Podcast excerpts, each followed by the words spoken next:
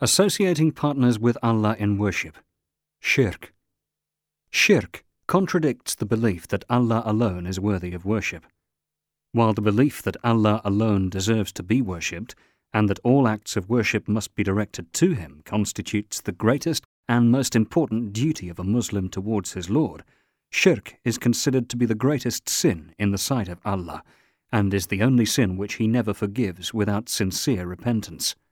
The Quran says, Allah does not forgive anything being associated with Him in worship, but He forgives whoever He wills for anything other than that.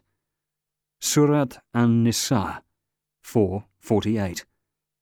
When the Prophet was asked about the greatest sin in the sight of Allah, he replied, To set up a rival to Allah in worship, though He alone created you. Sahih al Bukhari 4207. Sahih Muslim 86. Indeed, shirk renders acts of worship invalid and worthless, as the Quran states, if they had associated others with him, nothing they did would have been of any use. Surat Al An'am 688.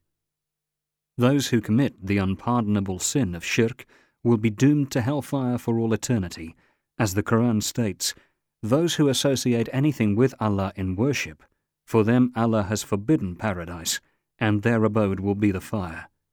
Surat Al-Ma'idah 5:72. Shirk is of two types: major shirk and minor shirk. 1. Major shirk. This involves directing any act of worship to other than Allah. Therefore, directing words or deeds that Allah loves to Him alone testifies to monotheism and true faith while directing them to other than Allah constitutes an act of unbelief and shirk. Examples of this type of shirk include asking someone other than Allah to cure one of an illness or to increase one's wealth, relying on other than Allah, and prostrating to other than Him. Allah says, Your Lord says, Call on me, and I will answer you. Surat Ghafir 40 60. Put your trust in Allah if you are indeed believers. Surat Al-Ma'idah 5.23 Prostrate before Allah and worship Him.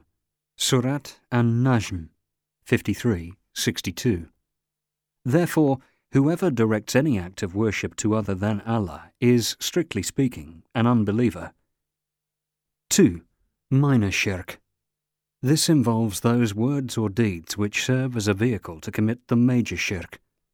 Examples of this type of shirk include making one's prayer sometimes a little longer or reciting the Quran a little louder for the sake of showing off. The Prophet once observed, The thing that I fear most for you is the minor shirk. His companions asked, What is the minor shirk, Messenger of Allah?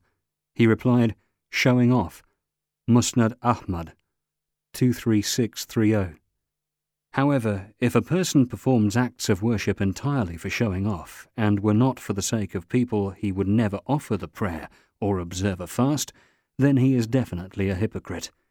Doing so is undoubtedly a major shirk, which takes one out of the fold of Islam altogether. Does asking people amount to committing shirk? Islam aims to free the human mind from the shackles of superstitions and from submitting to none other than the one true God, Allah. Therefore, it is not permissible to ask the dead or inanimate beings for anything, or to humbly submit to them. Doing so constitutes sheer superstition and is a blatant act of shirk. It is permissible, however, to ask the living for whatever they can possibly do, such as saving us from drowning or asking them to pray to Allah for us.